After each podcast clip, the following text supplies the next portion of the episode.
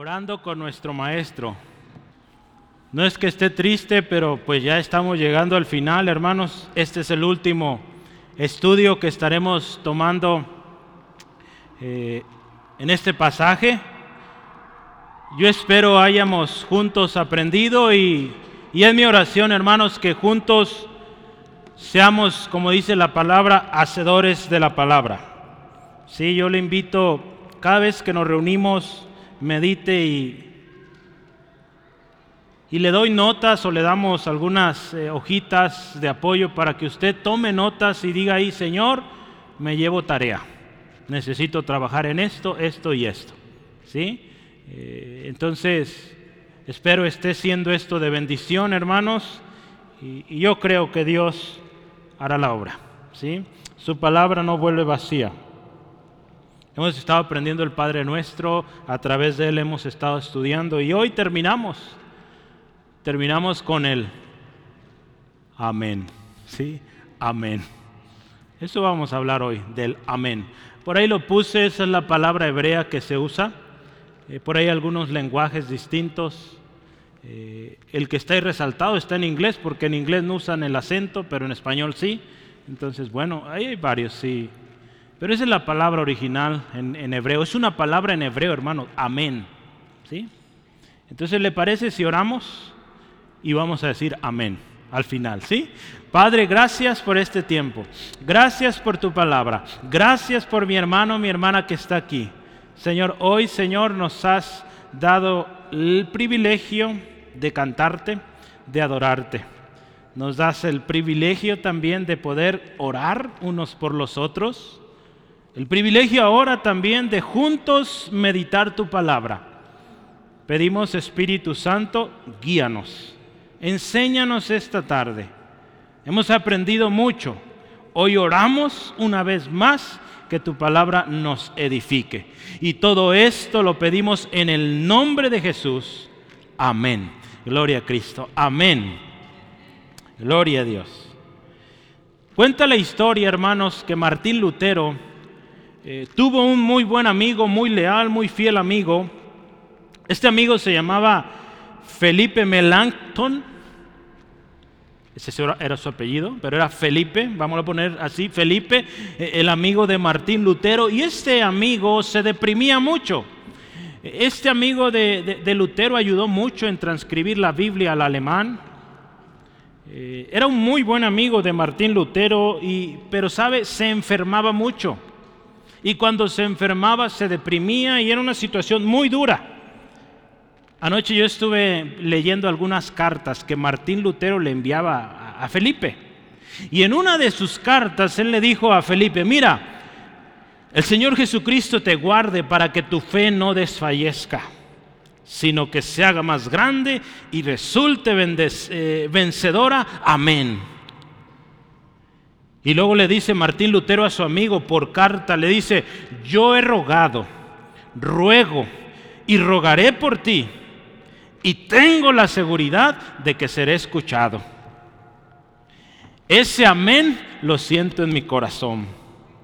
Si no sucede como queremos, bueno, sucederá lo mejor. Esperamos un reino futuro, aunque todo en este mundo se acabe.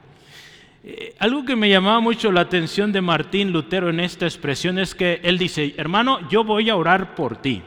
¿Sí? Voy a orar por, estoy orando por ti. Y sabes, yo siento el amén ya. ¿Qué significará esto? Así sea, ¿verdad? Pero ¿qué es que yo sienta el amén? Todos decimos en el nombre de Jesús, amén.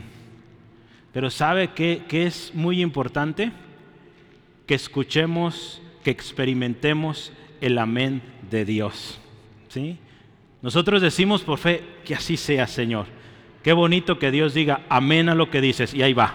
¿Sí? ¿Cuántos dicen amén a esto? Que Dios diga amén a nuestras oraciones también. Gloria a Cristo. Cuando oramos, hermanos, decimos amén porque tenemos esa expectativa, esa confianza de que Dios contestará, de que Dios escuchó. ¿Sí? Yo voy a, a través de, este estudio, le, mencioné en las semanas pasadas, eh, estuve leyendo un libro en estas semanas. Y es, el autor se llama Abraham Booth. Este hombre vivió hace casi, nació en 1734, casi 300 años hace de esto. Lo que hoy vamos a compartir lo escribió hace casi 200 años, hace un buen de tiempo ya, mucho tiempo. Pero él escribió un libro que se llama así, El Amén en la oración pública. Y este hombre, un, hermano en Cristo que ya está en la presencia del Señor, eh, él dice que en una ocasión eh, en su iglesia estuvieron predicando lo que nosotros predicamos estas últimas seis semanas sobre el Padre Nuestro. ¿sí?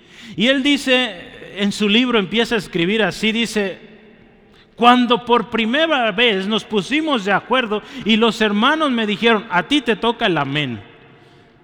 Este hermano dijo, ¿cómo me dejaron el amén? ¿Cómo yo voy a predicar amén?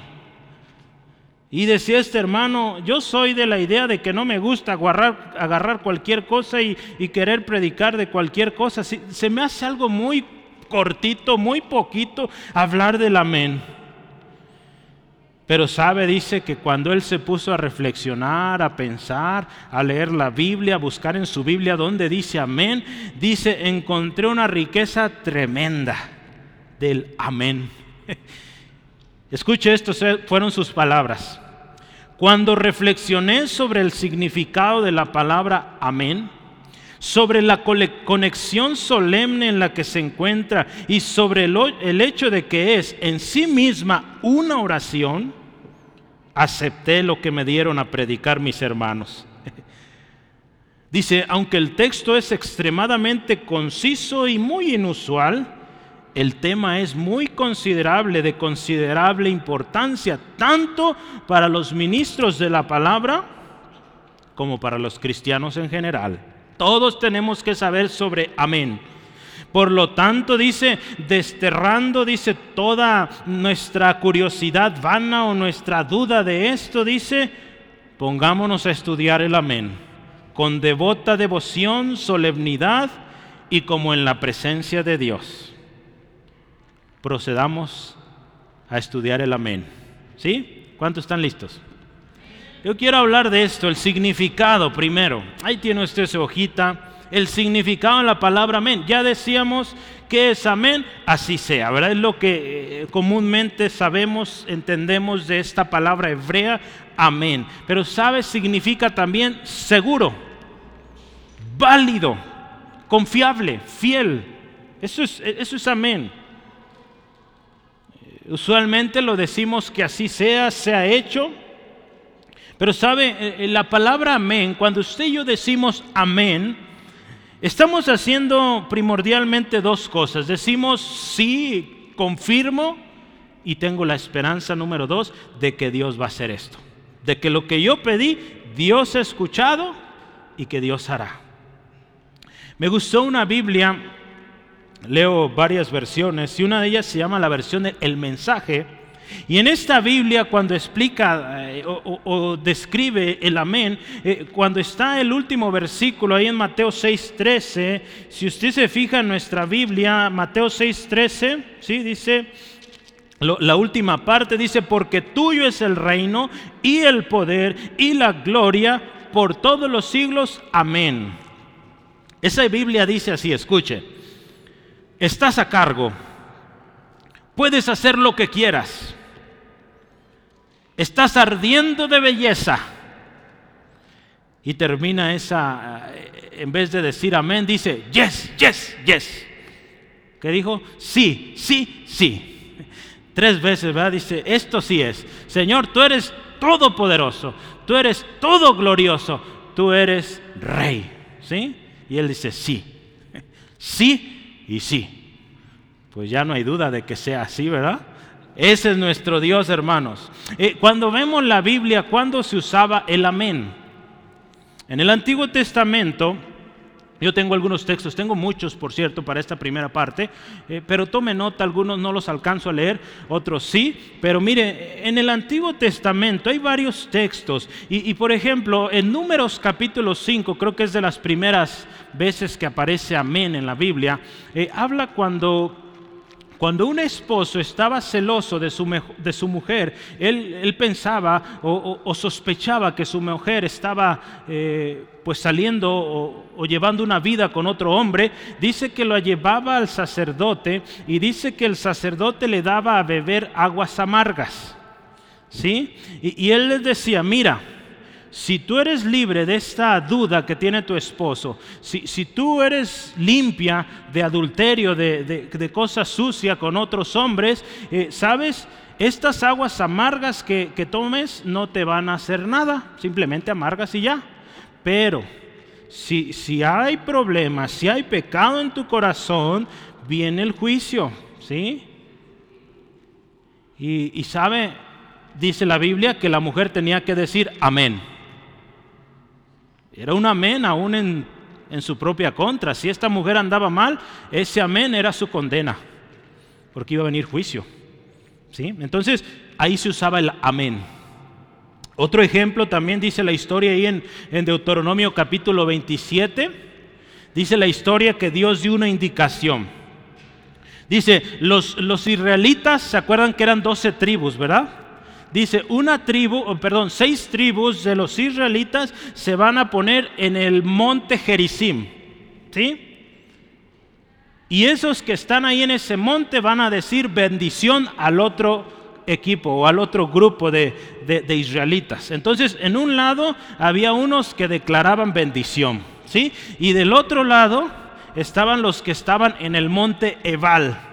Y en el monte Ebal dice que iban a promulgar maldición. Él decía, maldito el que desobedezca. Hay toda una lista, usted puede ver el texto. ¿verdad? Aquel que desobedezca, aquel que adore a otros dioses, aquel que viva en eh, adulterios, que viva en pecado, hay maldición. Pero una cosa tenían que decir tanto unos como otros. Cada vez que se daba una declaración, todos decían amén. ¿Sí? Porque ellos sabían que si ellos andaban correctamente, la bendición llegaba. Pero si ellos andaban desordenadamente, la maldición también llegaba. ¿Sí? Entonces, esos son los usos que, se le daban ahí en el Antiguo Testamento. Yo tengo uno más y quiero que este sí lo leamos, eh, Jeremías 11. Jeremías capítulo 11, versículos 4 y 5. Estamos hablando del amén. Eh, ¿qué, implica o qué significa? Eh, Jeremías 11, 4 al 5 dice, eh, el cual dice, no Jeremías 11, sí, 4 al 5, dice, el cual mandé a vuestros padres el, el día que los saqué de la tierra de Egipto, de horno de hierro, diciéndoles, escuche esto, oíd mi voz y cumplid mis palabras conforme a todo lo que os mando y me seréis por pueblo, y yo seré a vosotros por Dios, para que confirme el juramento que hice a vuestros padres, el cual les daría la tierra que fluye leche y miel, como en este día. ¿Y qué dice ahí Jeremías? Y respondí y dije, amén, oh Jehová. Dios está recordando un juramento que él había hecho. Y este hombre dice, ¿sabes? Dios, amén. Tú lo dijiste, amén. ¿Cuántos dicen amén a lo que Dios dice? Amén, gloria a Cristo. Mire, eh, otra razón o cuando la gente decía amén era también cuando había alabanza o usamos estas palabras doxología, cuando la gente estaba adorando a Dios. Yo quiero que veamos algunos textos. Primera de eh, Crónicas 16:36. Mire, Primera de Crónicas 16:36. Eh, David, eh, él está adorando a Dios, dando gracias a Dios.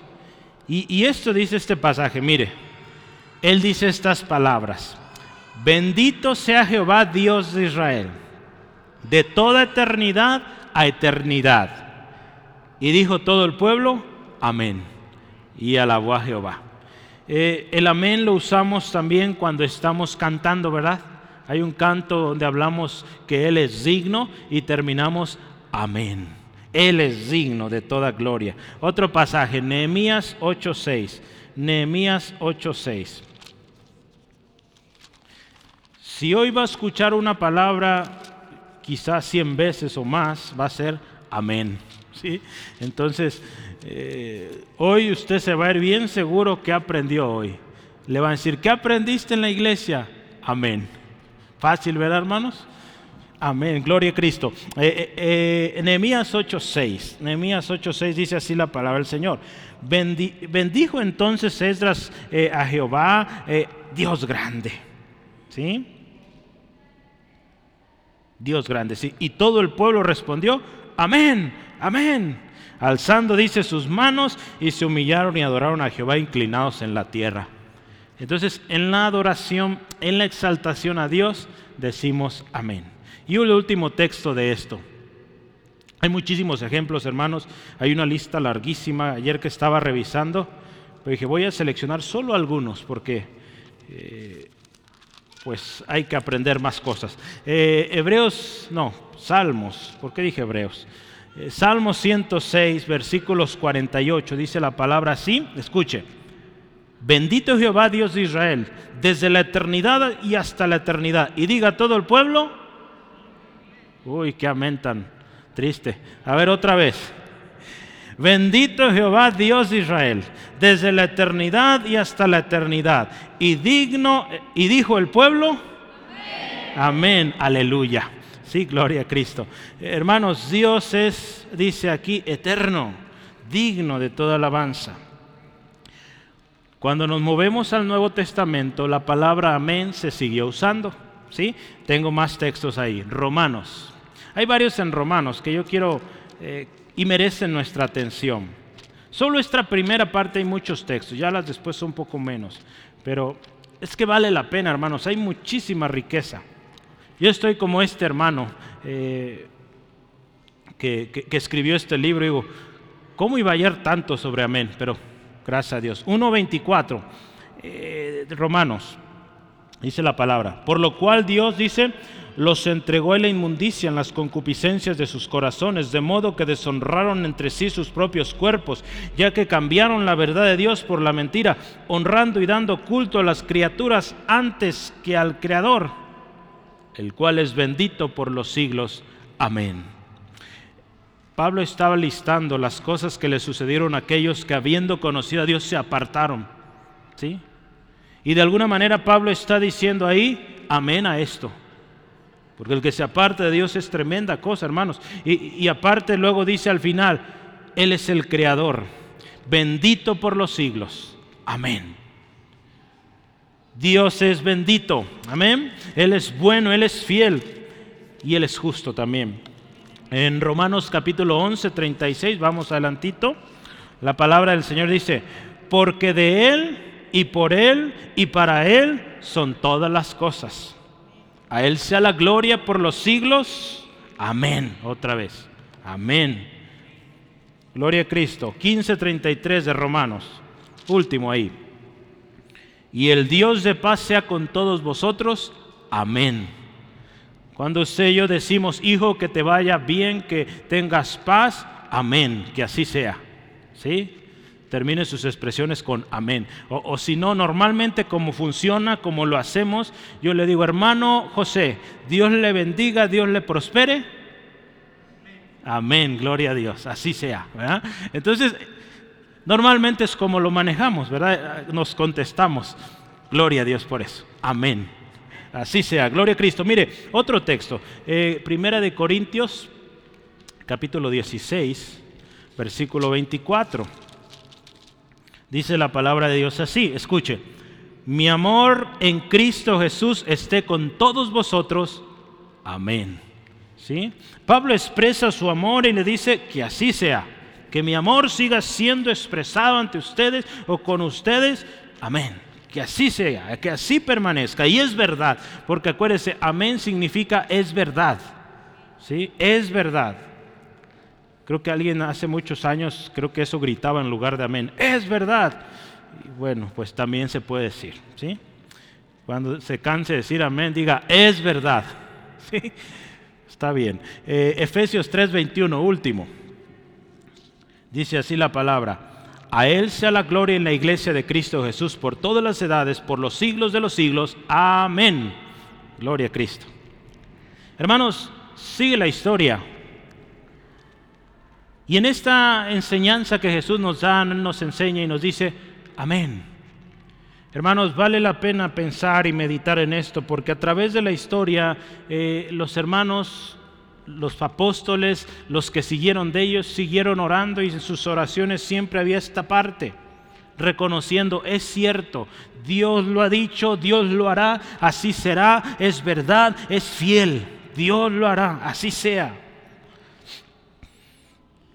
Yo quiero decirle algo que descubrí también. Jesús decía amén, pero no solo al final, sino al principio. En Juan 5:24, le voy a leer este texto. Juan 5, yo lo voy a leer. Dice, de cierto, de cierto os digo, el que oye mi palabra y cree en el que me envió, tiene vida eterna y no vendrá condenación, mas ha pasado de muerte a vida. Yo quiero preguntarle, ¿cuántas veces dije amén ahí?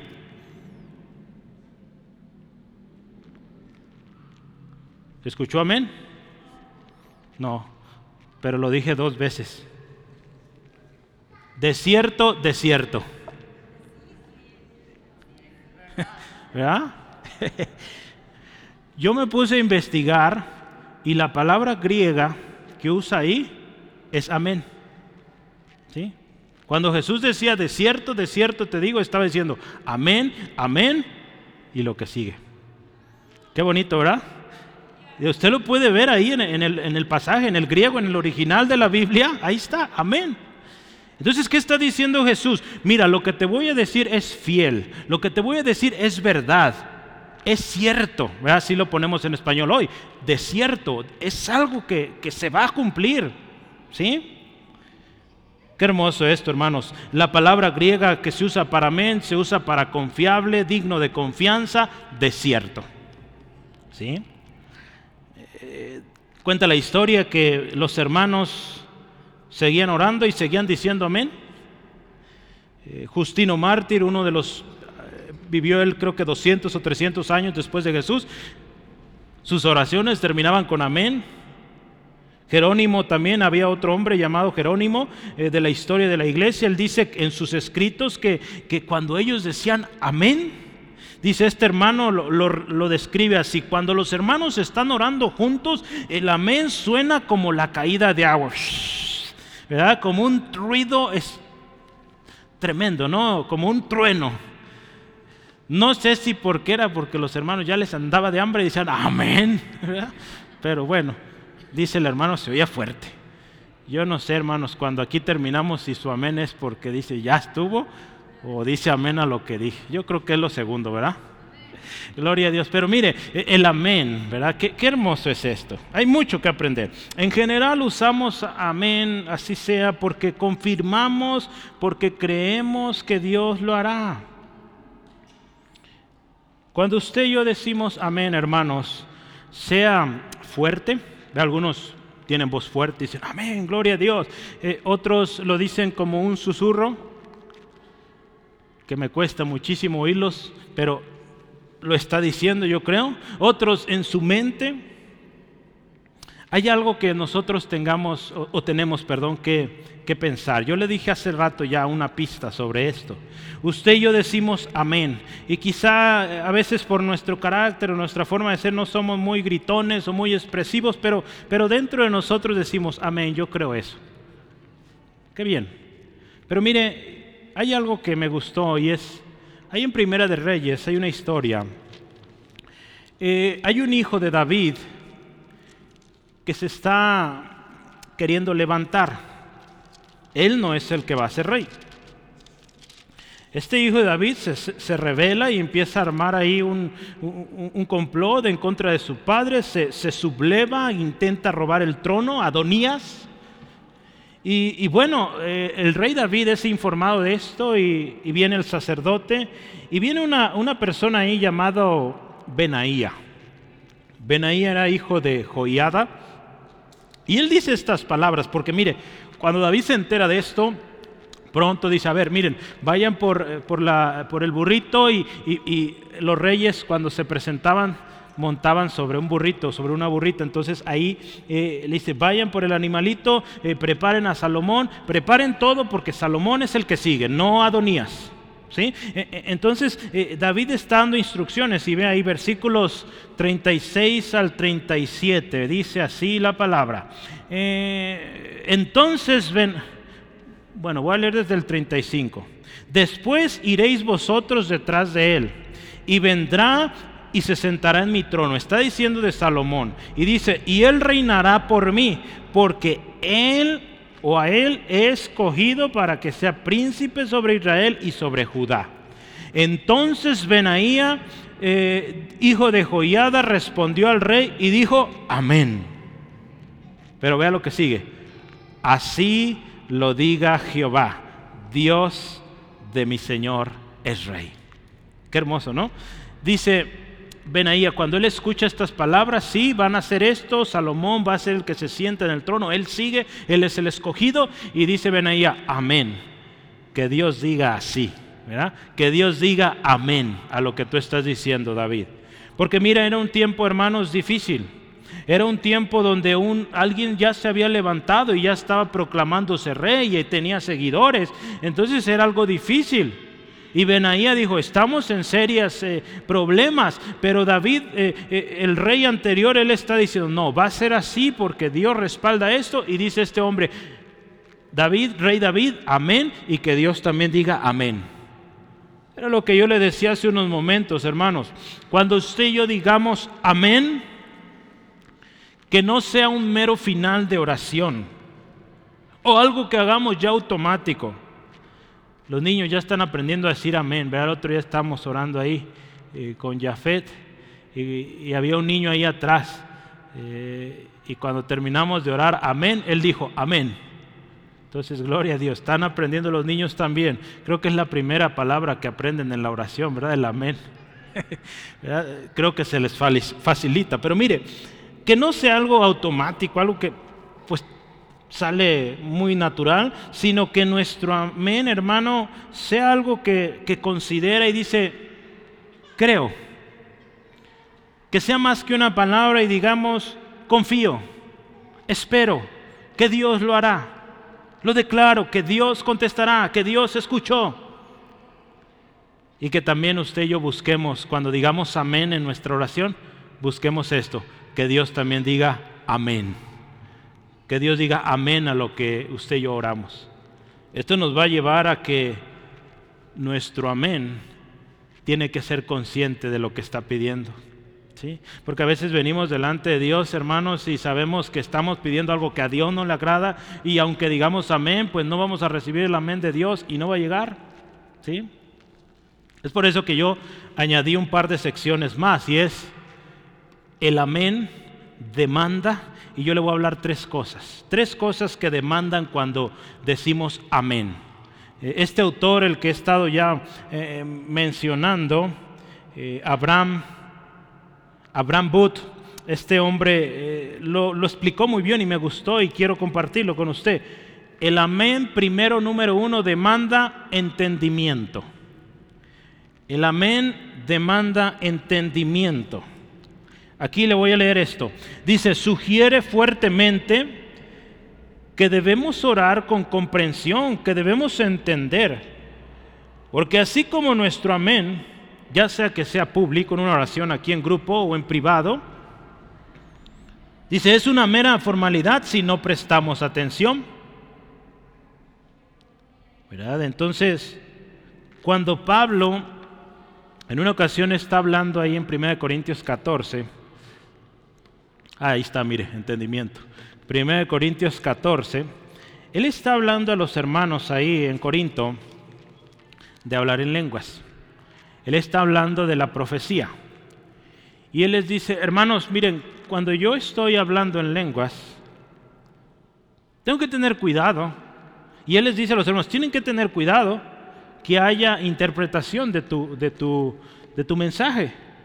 Porque de otra manera, Él dice, ¿cómo te van a decir amén si no entienden lo que estás hablando?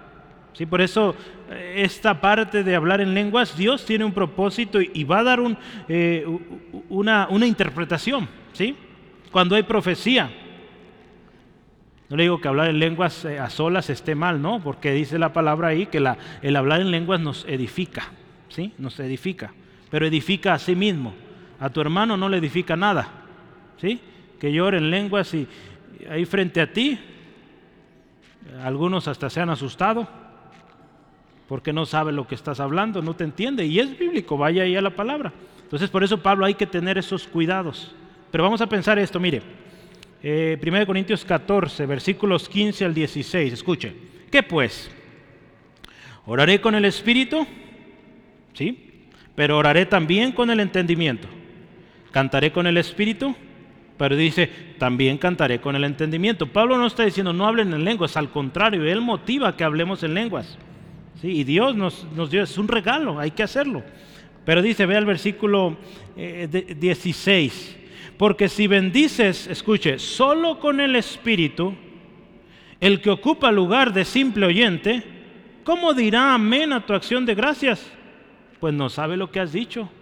¿Sí? E, e, entonces vea esto, como mi hermano, yo empiezo ahorita, por ejemplo, a hablar en lenguas, a menos que sea el Espíritu que me guíe y que haya una interpretación allá, otros van a decir, pues este hermano que está hablando, ¿qué está diciendo, verdad? Tiene que haber interpretación para que usted entienda el mensaje y sepa qué dice Dios. De otra manera, pues no edifico. ¿Sí? ¿Sí, amén? Gloria a Cristo. Entonces, mire, esto nos habla entonces de que oremos y que nuestro amén sea con entendimiento, de que eh, cuando oremos eh, pensemos esto, que sea de acuerdo a la voluntad de Dios. Pero esto también podemos pensar. Eh, cuando decimos oro con el entendimiento es porque entiendo la voluntad de Dios y oro conforme a la voluntad de Dios. Y la palabra dice que si oramos conforme a su voluntad, será hecho. Será hecho. ¿Sí? Otra manera cuando entendemos, perdón, cuando queremos hablar de orar con entendimiento es que oremos con esto, mire, con la palabra. ¿Sí? Porque cuando oramos con la palabra, Dios va a contestar. ¿sí? Oramos lo que Dios ha dicho en su palabra. Entonces, entendemos lo que Dios dice, oramos lo que Dios dice. ¿sí? Y va a suceder. Orar con el entendimiento, yo anoté varias cosas así. Eh, aquí, perdón. Orar con entendimiento es orar las promesas de Dios. ¿Sí? Y yo quiero leer este, este pasaje. Eh, ¿Cómo está orando aquí el salmista? Salmo 119 versículos 25 al 32. Orar con el entendimiento es orar las promesas, orar la palabra. Yo creo que ya tenemos más de cuatro años orando los viernes, aquí cada semana, y oramos qué? La palabra de Dios. ¿sí? Y Dios ha contestado, Dios está obrando, porque eso es orar con el entendimiento. Entiendo que oro y oro con conocimiento, oro con palabra de Dios. Hay muchos que se aventuran a orar sin pensar, ¿sí? sin meditar primero. Alguien viene, le presenta una necesidad y luego, luego, suelta. Hay que orar, hay que ser guiados por el Espíritu y hay que conocer la palabra, hermano. ¿Sí? Hay mucha gente hoy imponiendo manos, orando por gente sin saber qué dice Dios en su palabra. Y cada cosa que, cada descalabro que se dan estas personas, porque no son conscientes de qué dice Dios en su palabra y a veces están orando en contra de lo que Dios dice ahí. ¿sí? Vea conmigo, Salmo 119, 25 al 32. Abatida hasta el polvo está mi alma, vivifícame, escucha esto, según tu palabra. Te he manifestado mis caminos y me has respondido, enséñame tus estatutos. Hazme entender el camino de tus mandamientos para que mediten tus maravillas se deshace mi alma de ansiedad. Y este hombre, fíjese, en todo dice, susténtame con o según tu palabra. Aparta de mí el camino de la mentira y en tu misericordia concédeme tu ley. Este hombre está batido, está triste y él dice, Señor, tu palabra, tu palabra me sustente. Versículo 30, escogí el camino de la verdad, he puesto tus juicios delante de mí. Me he apegado a tus testimonios. Oh Jehová, no me avergüences. Este hombre está orando y en cada texto menciona la palabra de Dios. Versículo 32 y último dice ahí, porque el camino de tus mandamientos o por el camino de tus mandamientos correré cuando ensanches mi corazón. Hermanos, el Salmo 119 habla muchísimo de la palabra de Dios en sus diferentes formas, pero si algo tenemos que usar en la oración es la palabra de Dios. Y eso es orar con entendimiento, porque hemos sido primero la palabra, la entendemos y vamos y oramos. Orar con el entendimiento, hermanos, es, es la manera en cómo Dios eh, o en cómo Dios escucha. ¿Sí? Ahí eh, para entender, cuando usted digamos, yo entiendo, sé cómo Dios obra, eh, hermanos, vamos a orar con entendimiento, vamos a recibir lo que pedimos. En, en, Salmos 34, 17 dice, claman los justos y Jehová los oye y los libra de sus angustias. Orar con el entendimiento es que si yo clamo, Dios me escucha. ¿Sí? Eso es orar con el entendimiento. Y decir un amén con entendimiento es creer que Dios escuchará. Orar con el entendimiento también es, hermano, esto, saber cómo acercarnos al trono de gracia. Y saber que vamos a obtener socorro oportuno. Orar con el entendimiento también significa que sabemos cómo venir ante Dios. Al contrito y humillado no lo despreciará Jehová. No lo desprecia el Señor aquel que viene humillado, aquel que no tiene entendimiento, que no sabe y que se agarra declarando aquí y allá y que va con una actitud orgullosa, no tiene entendimiento. No conoce la palabra porque la palabra dice con humildad hay que venir delante de Dios. ¿Verdad? Eso es orar con el entendimiento, hermanos, conocer cómo acercarnos a Dios. Orar con el entendimiento no es difícil, hermanos. ¿Sabe por qué? Porque tenemos ayuda. En Romanos 8:26 dice, ¿cómo voy a pedir? No sé, pero el Espíritu Santo me ayuda. ¿Sí? Entonces, eh, hermano, no es difícil orar con el entendimiento y decir amén con el entendimiento, porque tenemos los recursos, tenemos la palabra de Dios, tenemos el Espíritu Santo. ¿Sí? Entonces podemos orar con entendimiento y nuestro amén sea con entendimiento.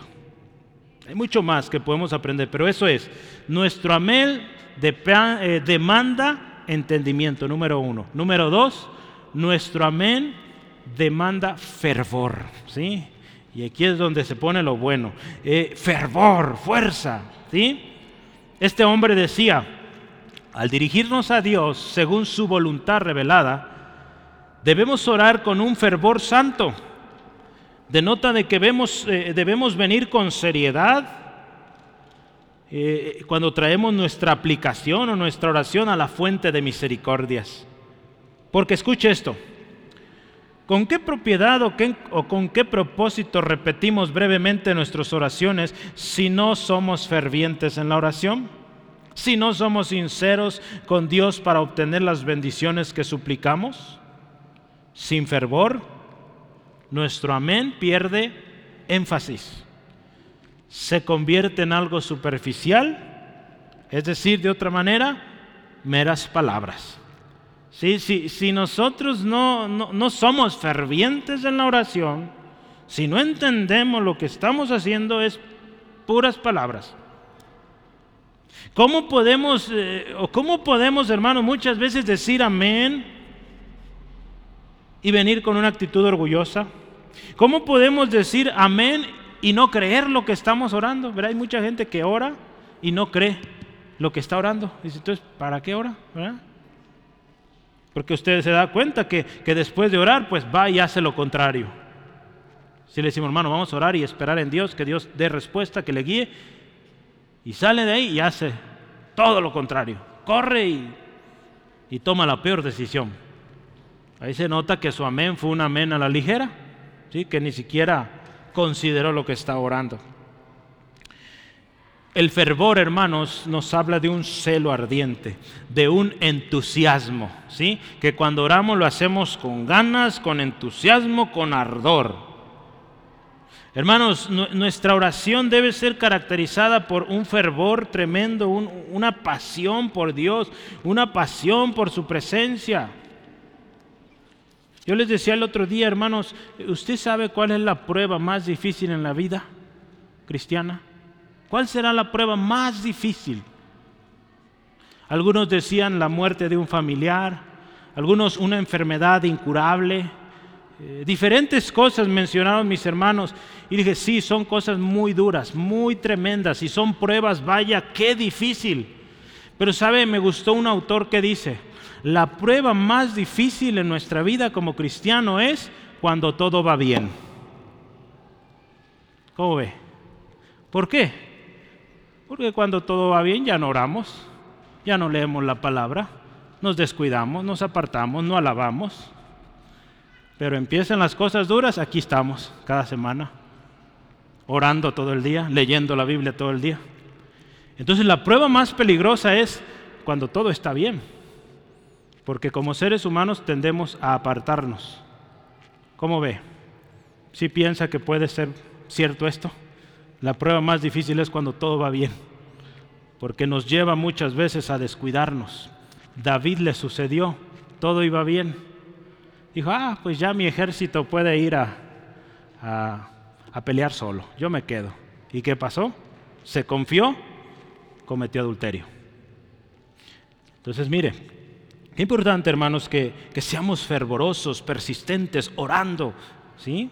Eh, el Salmo 35 nos habla mucho de este fervor. Yo voy a leer algunos textos del Salmo 35. Lo anoto todo porque eh, hay varios, pero yo solo escojo algunos. Primero, dice, disputa, oh Jehová, contra, eh, dice, contra los que contra mí contienden. Pelea contra los que me combaten. Echa mano al escudo y al pavés y levántate en mi ayuda.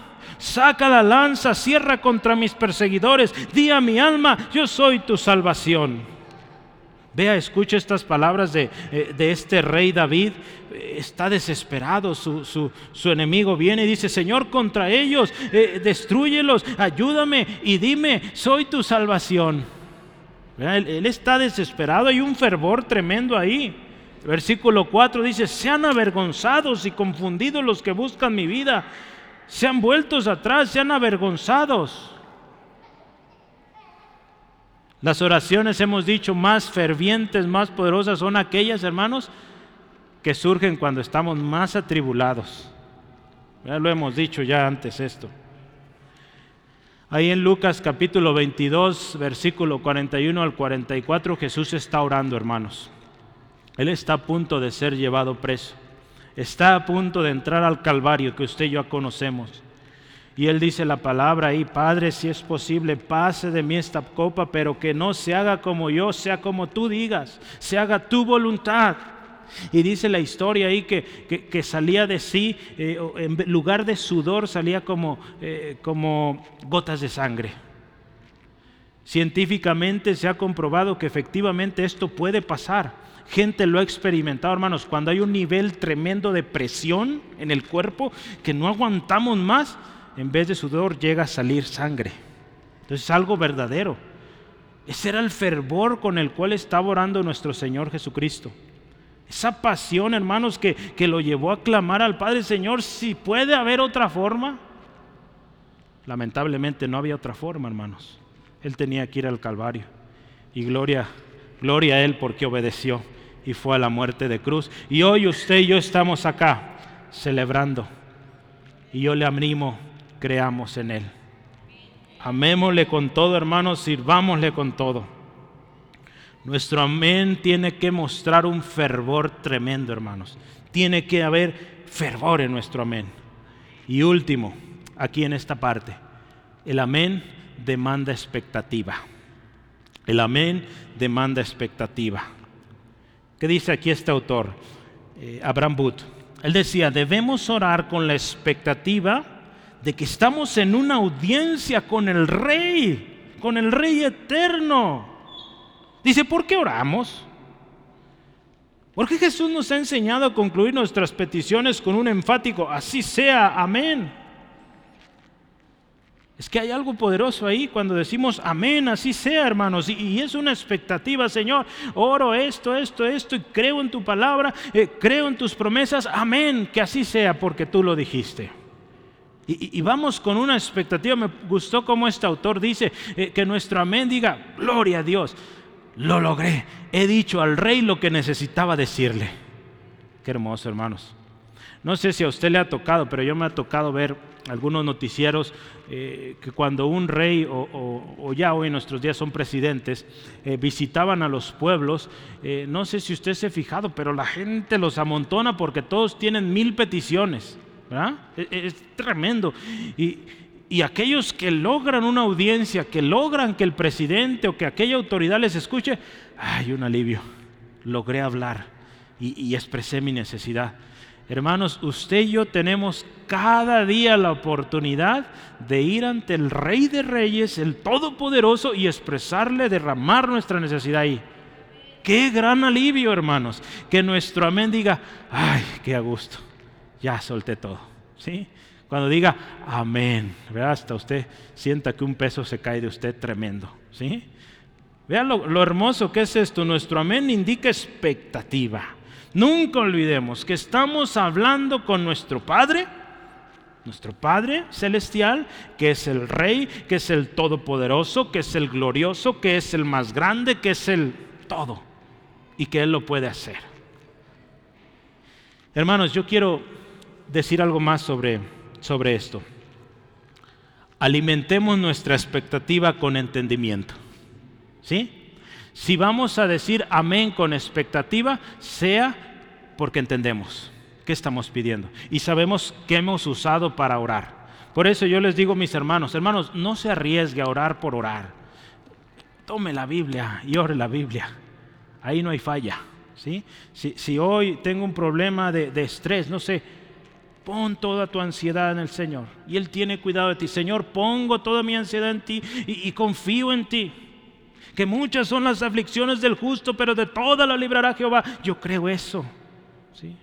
Hoy tiene una necesidad. Jehová es mi pastor. Nada me faltará.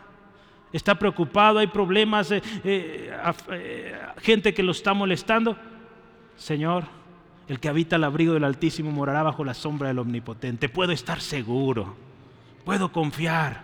Por eso oremos, alimentemos esa expectativa con la palabra, conociendo, hermanos. Muchas veces sufrimos tantas cosas, hermanos, y es por que no conocemos. La palabra dice, mi pueblo perece por falta de conocimiento. No es nuestro caso, amén. Hay que conocer, hay que conocer a nuestro Señor y ore la palabra. Eh, una última cosa, alimente su expectativa con fervor. Sí, de alguna manera las anteriores ayudan a esta expectativa. Alimente su expectativa con fervor. ¿Cómo, cómo le vamos a hacer? Mire, eh, expectativa, ¿verdad? Eh, Santiago, no mencioné este pasaje, Santiago, anótelo ahí, por favor. Pero dice, si alguno tiene falta de sabiduría, pídala a Dios. Pero dice, pida con fe. No dudando, porque el que duda está así, ¿verdad? Para allá y para acá, como esas olas del mar. Pero dice, pida con fe. Si quiere recibir, pida con fe. Y, nuestro fervor cuando oramos, hermano, nuestra expectativa va a ser alimentada con fervor cuando hagamos como hizo Moisés. Moisés en una ocasión. Dijo, Señor, si tu presencia no va conmigo, no vamos. Ese es un fervor y una valentía para decir, Señor, pues eh, ve con nosotros, porque si tú no vas, yo la verdad no me arriesgo. ¿Cuántos dicen así? Yo sí he dicho esto varias veces, Señor, si tú no vas conmigo en esto, mejor ni me aviento. No quiero descalabrarme. Ya me he descalabrado varias y ya, ya, quiero ir contigo. Que tú vayas conmigo y que vayamos a la segura. ¿Sí? Expectativa. El amén entonces demanda número uno, ya vimos. Eh, entendimiento. Número dos, fervor. Y último, expectativa. El amén, vamos a cerrar con esto. Yo le di hojas y al reverso de su hoja vienen unas notas. Se las va a llevar a casa, las va a leer con calma. Pero ¿qué sugiere el amén? Yo voy a resumir, ¿verdad? No puedo leer porque eh, algunas voy a leerlas, pero ya el tiempo se está acercando al fin de la reunión eh, y quiero aprovecharlo para orar. Pero mire, el amén dice aquí sugiere ciertas precauciones y pruebas. Y, pone aquí dos, dos, partes. ¿sí? Cuando hay alguien, dice ahí, que lidera, eh, dice a los que dirigen la oración. Cuando yo estoy dirigiendo mi oración, hermano, ¿sabe? Tengo que ser cuidadoso. Ahí vienen varias cositas, pero yo quiero resumirlas. Tengo que ser cuidadoso cuando yo estoy orando. Y cuando digo amén, y cuando le digo diga amén, tengo que ser cuidadoso, ¿verdad? De que no estoy diciendo mentiras, de que no estoy hablando eh, cosas en contra de la palabra del Señor, de que no estoy hablando orgulloso, ¿sí? Eh, de que lo que yo estoy diciendo, que si yo le digo, hermano, ¿cuántos creen que Dios es grande? Y usted diga, amén, porque usted sabe que Dios es grande. ¿Sí? Entonces, eh, yo no voy a usar términos que usted no entiende, ¿verdad? Entonces, es mi responsabilidad. Si yo digo amén, que diga cosas que son claras para usted, ¿sí? Hermano José, yo creo que el Señor le bendice en sus manos para que prospere. Amén, ¿verdad?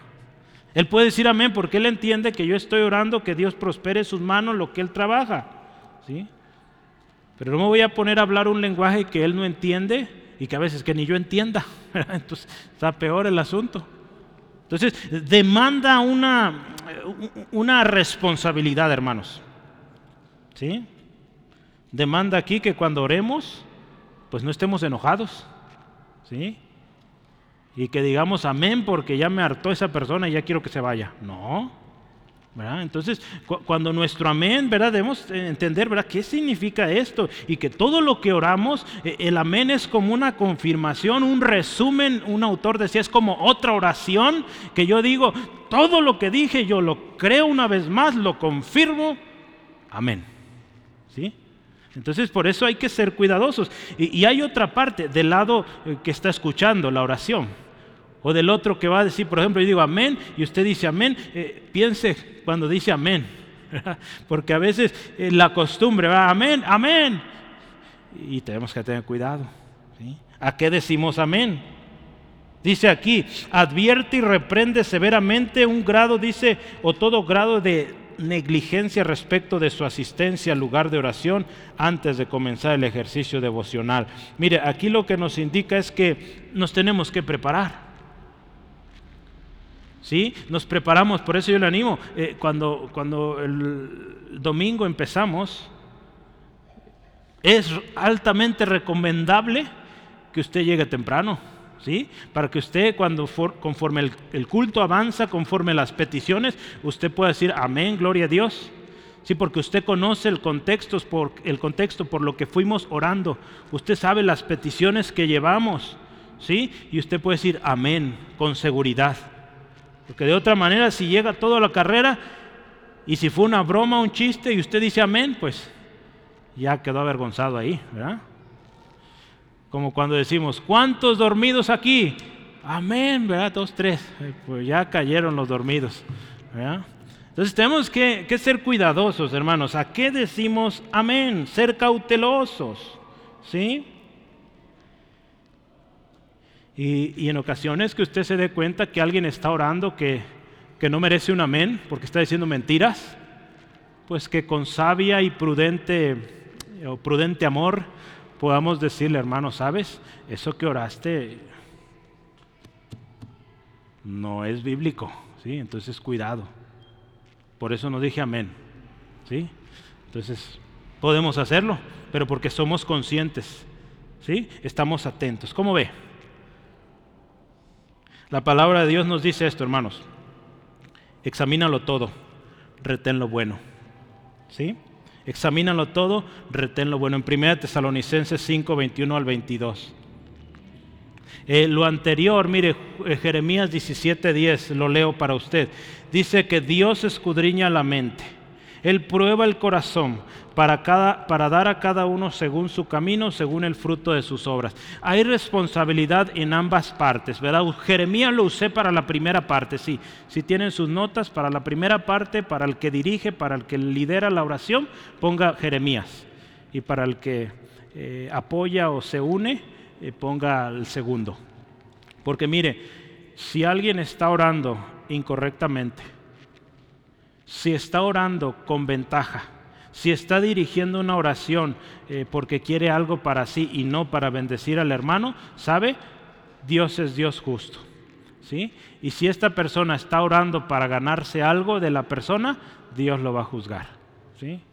Ahí la palabra lo dice. Él conoce, Él escudriña los corazones. Y si éste está pidiendo porque quiere para sí, pues Dios le va a juzgar y le va a pedir cuentas.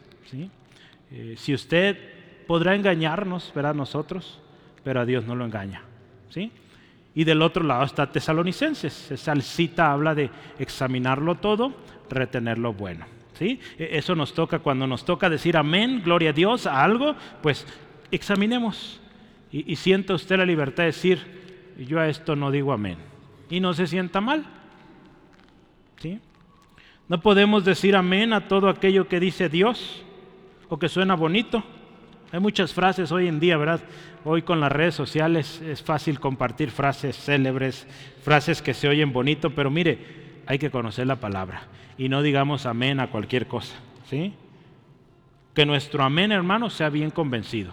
Que si usted ve que un hermano hace una publicación ahí en Facebook, en los estados de WhatsApp y todos esos asuntos, eh, que usted sepa, ah, ok, si esto es un pasaje de la palabra y a esto digo amén, ¿sí? Esto, la verdad, no sé, mejor, pues quién sabe. Yo, no, yo no confirmo algo que no, no, mucho menos recomparto eso. ¿Sí, amén? ¿Cómo ve? Gloria a Cristo. Mire, yo quiero cerrar. Hemos estudiado mucho sobre esto y quiero cerrar de manera especial. Y la semana pasada había una exhortación, pues hay otra, pero, pero vale la pena mencionar y pensar en esto. Quiero usar este libro que le mencioné, estuve leyendo. Me gustó mucho porque encontró este hombre mucho alivio, mucho, mucho aprendizaje en la palabra amén. Y yo me quiero dirigir en tres, en tres ángulos. Primero, mire, aquellos que habitualmente dirigen la oración, es decir, por la hermana Liz, la hermana Ofe que nos ayudaba también, no todo aquel que dirige oración, eres padre, a veces te toca orar, ¿verdad? Ahí en casa. Mamá, te toca orar. Eh, hermano mayor, te toca orar, te toca dirigir la oración. Entonces escucha esto.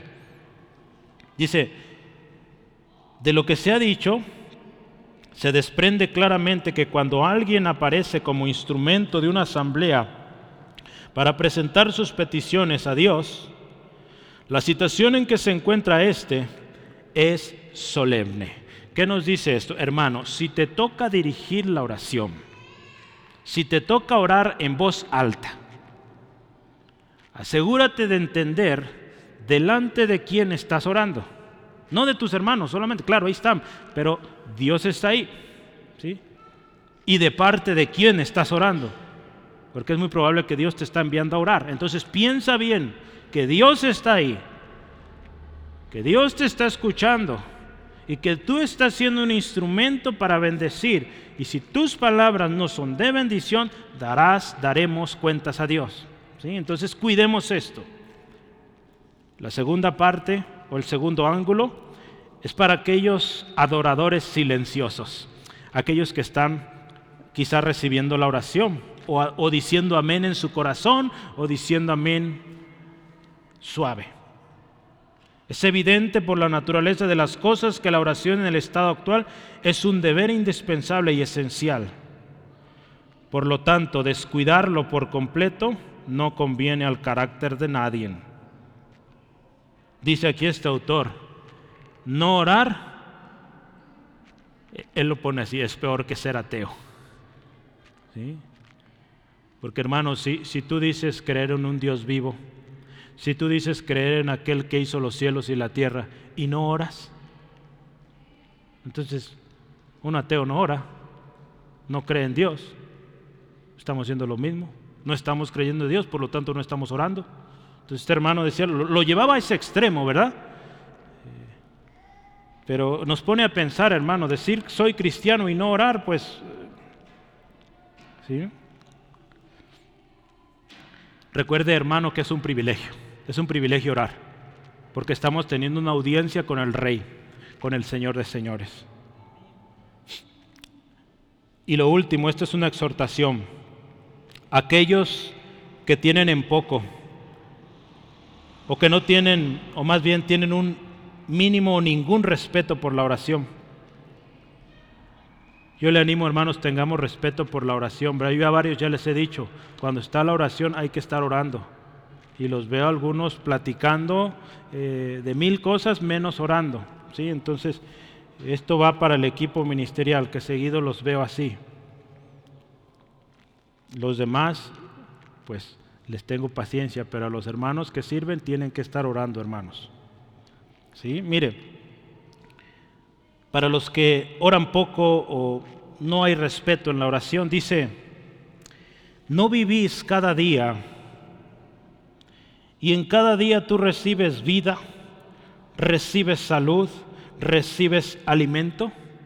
Dice, piensa un momento, cada día que tú vives es gracia de Dios, favor de Dios. Cada alimento que tú puedes ingerir, si bien lo compraste con tu trabajo, pero tienen la capacidad de alimentarte, de que esos nutrientes entren a tu cuerpo y que, que te ayuden, ¿cómo no orar tan solo dando gracias? Otra, otra cosa, mira, otra pregunta. Dice, ninguno de nosotros se levanta por la mañana, recibe provisiones durante el día y en la noche descansa. Yo creo que una cosa que mínimo deberíamos hacer es arrodillarnos y darle gracias a aquel que nos da un nuevo día, a aquel que nos permitió cerrar el día. Tan simple como esos episodios en nuestra vida, hermanos. Dice este hermano, eh, eh, cuando no oramos ni siquiera para dormir o, cuando despertamos, cuando no damos gracias a Dios, dice hermano, estás ofendiendo a Dios, aquel que te lo da todo. ¿Sí? Hermanos, yo quiero terminar con una cosa. Jesús es el amén. Jesucristo es el amén, el testigo fiel y verdadero, el principio de la creación de Dios. Dice Apocalipsis 3:14. Y yo quiero decirte, no quiero que te vayas, digas, todos regañados, no. No es mi intención, hermano. Parte de nuestro mensaje es exhortación, ¿sí? Entonces, eh, yo quiero que te vayas con esto. Mira, el Hijo de Dios, Jesucristo, del cual te predicamos hoy, no ha sido un sí y un no, mas es este mensaje de Jesús sí en Cristo. Escucha esto, porque todas las promesas de Dios son en Cristo sí y amén. ¿Sí? Todo lo que yo hoy te compartí, hermanos, promesas, bendiciones, son sí y amén en Cristo. ¿Sí? Por eso, hermano, nuestro amén tiene que ser así y debe ser en el nombre de Jesús. Amén. Yo quiero invitarte esta tarde que cerramos nuestra serie de orando con el Maestro. Qué hermoso. Yo aprendí mucho, sigo aprendiendo y espero usted eh, también haya disfrutado esto. Hermanos, yo quiero que cerremos eh, viniendo al Padre Celestial. ¿Le parece? Y, si has orado poco, ¿verdad? Quizá tú te identificaste con algunos de estos casos que casi no oras o que no has sido cuidadoso en tu oración, has sido irrespetuoso. Hermano, hoy ven al Padre, porque una de las cosas que hace el Padre también perdona. Y si hay pecado en nuestro corazón, hoy podemos decirle, Padre, perdóname. Y si hoy no tienes este Padre, pues sabes, puedes venir a Él también hoy. Y Él puede ser tu Padre. ¿sí? Quiero invitarte a orar y demos gracias. Cierra tus ojos ahí donde estás y digamos gracias. Gracias, gracias, gracias Dios. Gracias por esta palabra que hoy nos das. Gracias Señor Jesucristo por enseñarnos, nuestro amado y perfecto Maestro. Gracias por enseñarnos a orar. Gracias Señor Jesús porque no nos dejaste solos nos diste ejemplo orando, nos diste un modelo cómo orar y también nos diste tu Espíritu. Gracias Espíritu Santo por hoy estar aquí. Acompañarnos cada día para que cuando oremos lo hagamos bien, con el propósito de darte gloria a ti Dios y también recibir respuesta.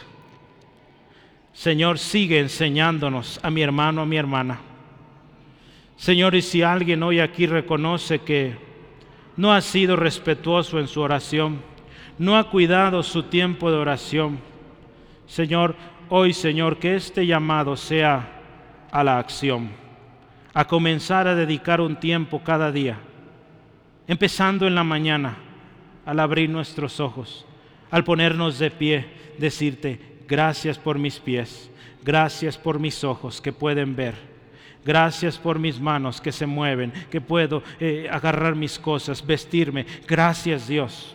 Gracias por este vestido, este pantalón que hoy me pongo, tú lo proveíste. Gracias por este desayuno, gracias por este trabajo, gracias por esta linda familia que me das. Señor, que cada uno aprendamos y seamos esa iglesia de oración. Hermano, yo quiero invitarte, ¿y dónde estás? Si, tu caso ha sido de descuido, pídele perdón a Dios. Dile, Señor, perdóname. Eh, sin pensarlo, descuidé. Sin pensarlo, te ofendí por no haber hecho lo que me dices que haga. Que ore, que ore, que ore sin cesar. Te pido perdón. Y te pido ayúdame. Enséñame más y más. Y te invito, hermano, no lo dejes así. Haz un compromiso. Yo te dejo a ti solito. Tú di, Señor, me comprometo. Y dile qué vas a hacer. Señor, dile, por ejemplo, me comprometo a partir de, de hoy ya empezar dando gracias. Si no lo hacía cuando comía, pues ya lo voy a hacer. Aunque me vean los demás, que aprendan que yo doy gracias al Dios que me proveyó. Señor, yo ruego por mi hermano, ayúdale, que su oración no falte, que su confianza en ti no se acabe. Señor, bendice a mis hermanos, bendíceles. Y Señor, sigue enseñándole y que cuando diga amén es porque entiende lo que oró. Oró tu palabra, creyó tu palabra, creyó en ti y está seguro de que tú escuchaste y que harás. Cristo hoy está llamando también a tu corazón. Yo dije unas palabras ahorita. En Cristo todo lo que Dios promete es sí y amén. Pero esto es solo para aquellos que han creído en Jesucristo, que son salvos. Si hoy tú necesitas de esta salvación, quiero decirte una cosa, hay promesa de Dios y también se cumple en Jesús y es así, a todos los que le recibieron, a los que creen en su nombre, dice la palabra de Dios, les dio potestad de ser hijos de Dios. Tú puedes ser hijo de Dios si crees, recibes, recibes a Jesús como tu Señor. Y si dices, soy indigno, no merezco esto, fíjate, hay otra promesa de Dios. Si tú confiesas tu pecado, Dios es fiel y justo para perdonarte y limpiarte de toda maldad. ¿Y sabes por qué otra vez? Porque Cristo, porque Cristo lo hizo posible. Dios es justo no porque tú vas a pagar, no. Dios es justo porque Jesucristo fue a la cruz y Él pagó tu cuenta. Si tú quieres esta salvación, yo quiero invitarte a orar. Y en tus palabras o siguiendo lo que yo digo, ora conmigo. La iglesia, todos oramos contigo también y, y hagámoslo. Dile así a Jesús, Jesús, hoy te necesito. Yo reconozco que soy pecador. He fallado me arrepiento de todos mis pecados. Hoy yo te recibo, Jesús. Hoy yo creo en tu nombre, Jesús. Sé mi Señor, mi Rey, mi Salvador personal. Y gracias Dios, porque tu promesa se cumple y dice que soy hijo tuyo cuando he creído en tu Hijo Jesús. He confesado mi pecado, yo creo que tú eres fiel para perdonarme y limpiarme y ahora sí, lo digo con seguridad. En el nombre de Jesús. Amén. Gloria a Cristo.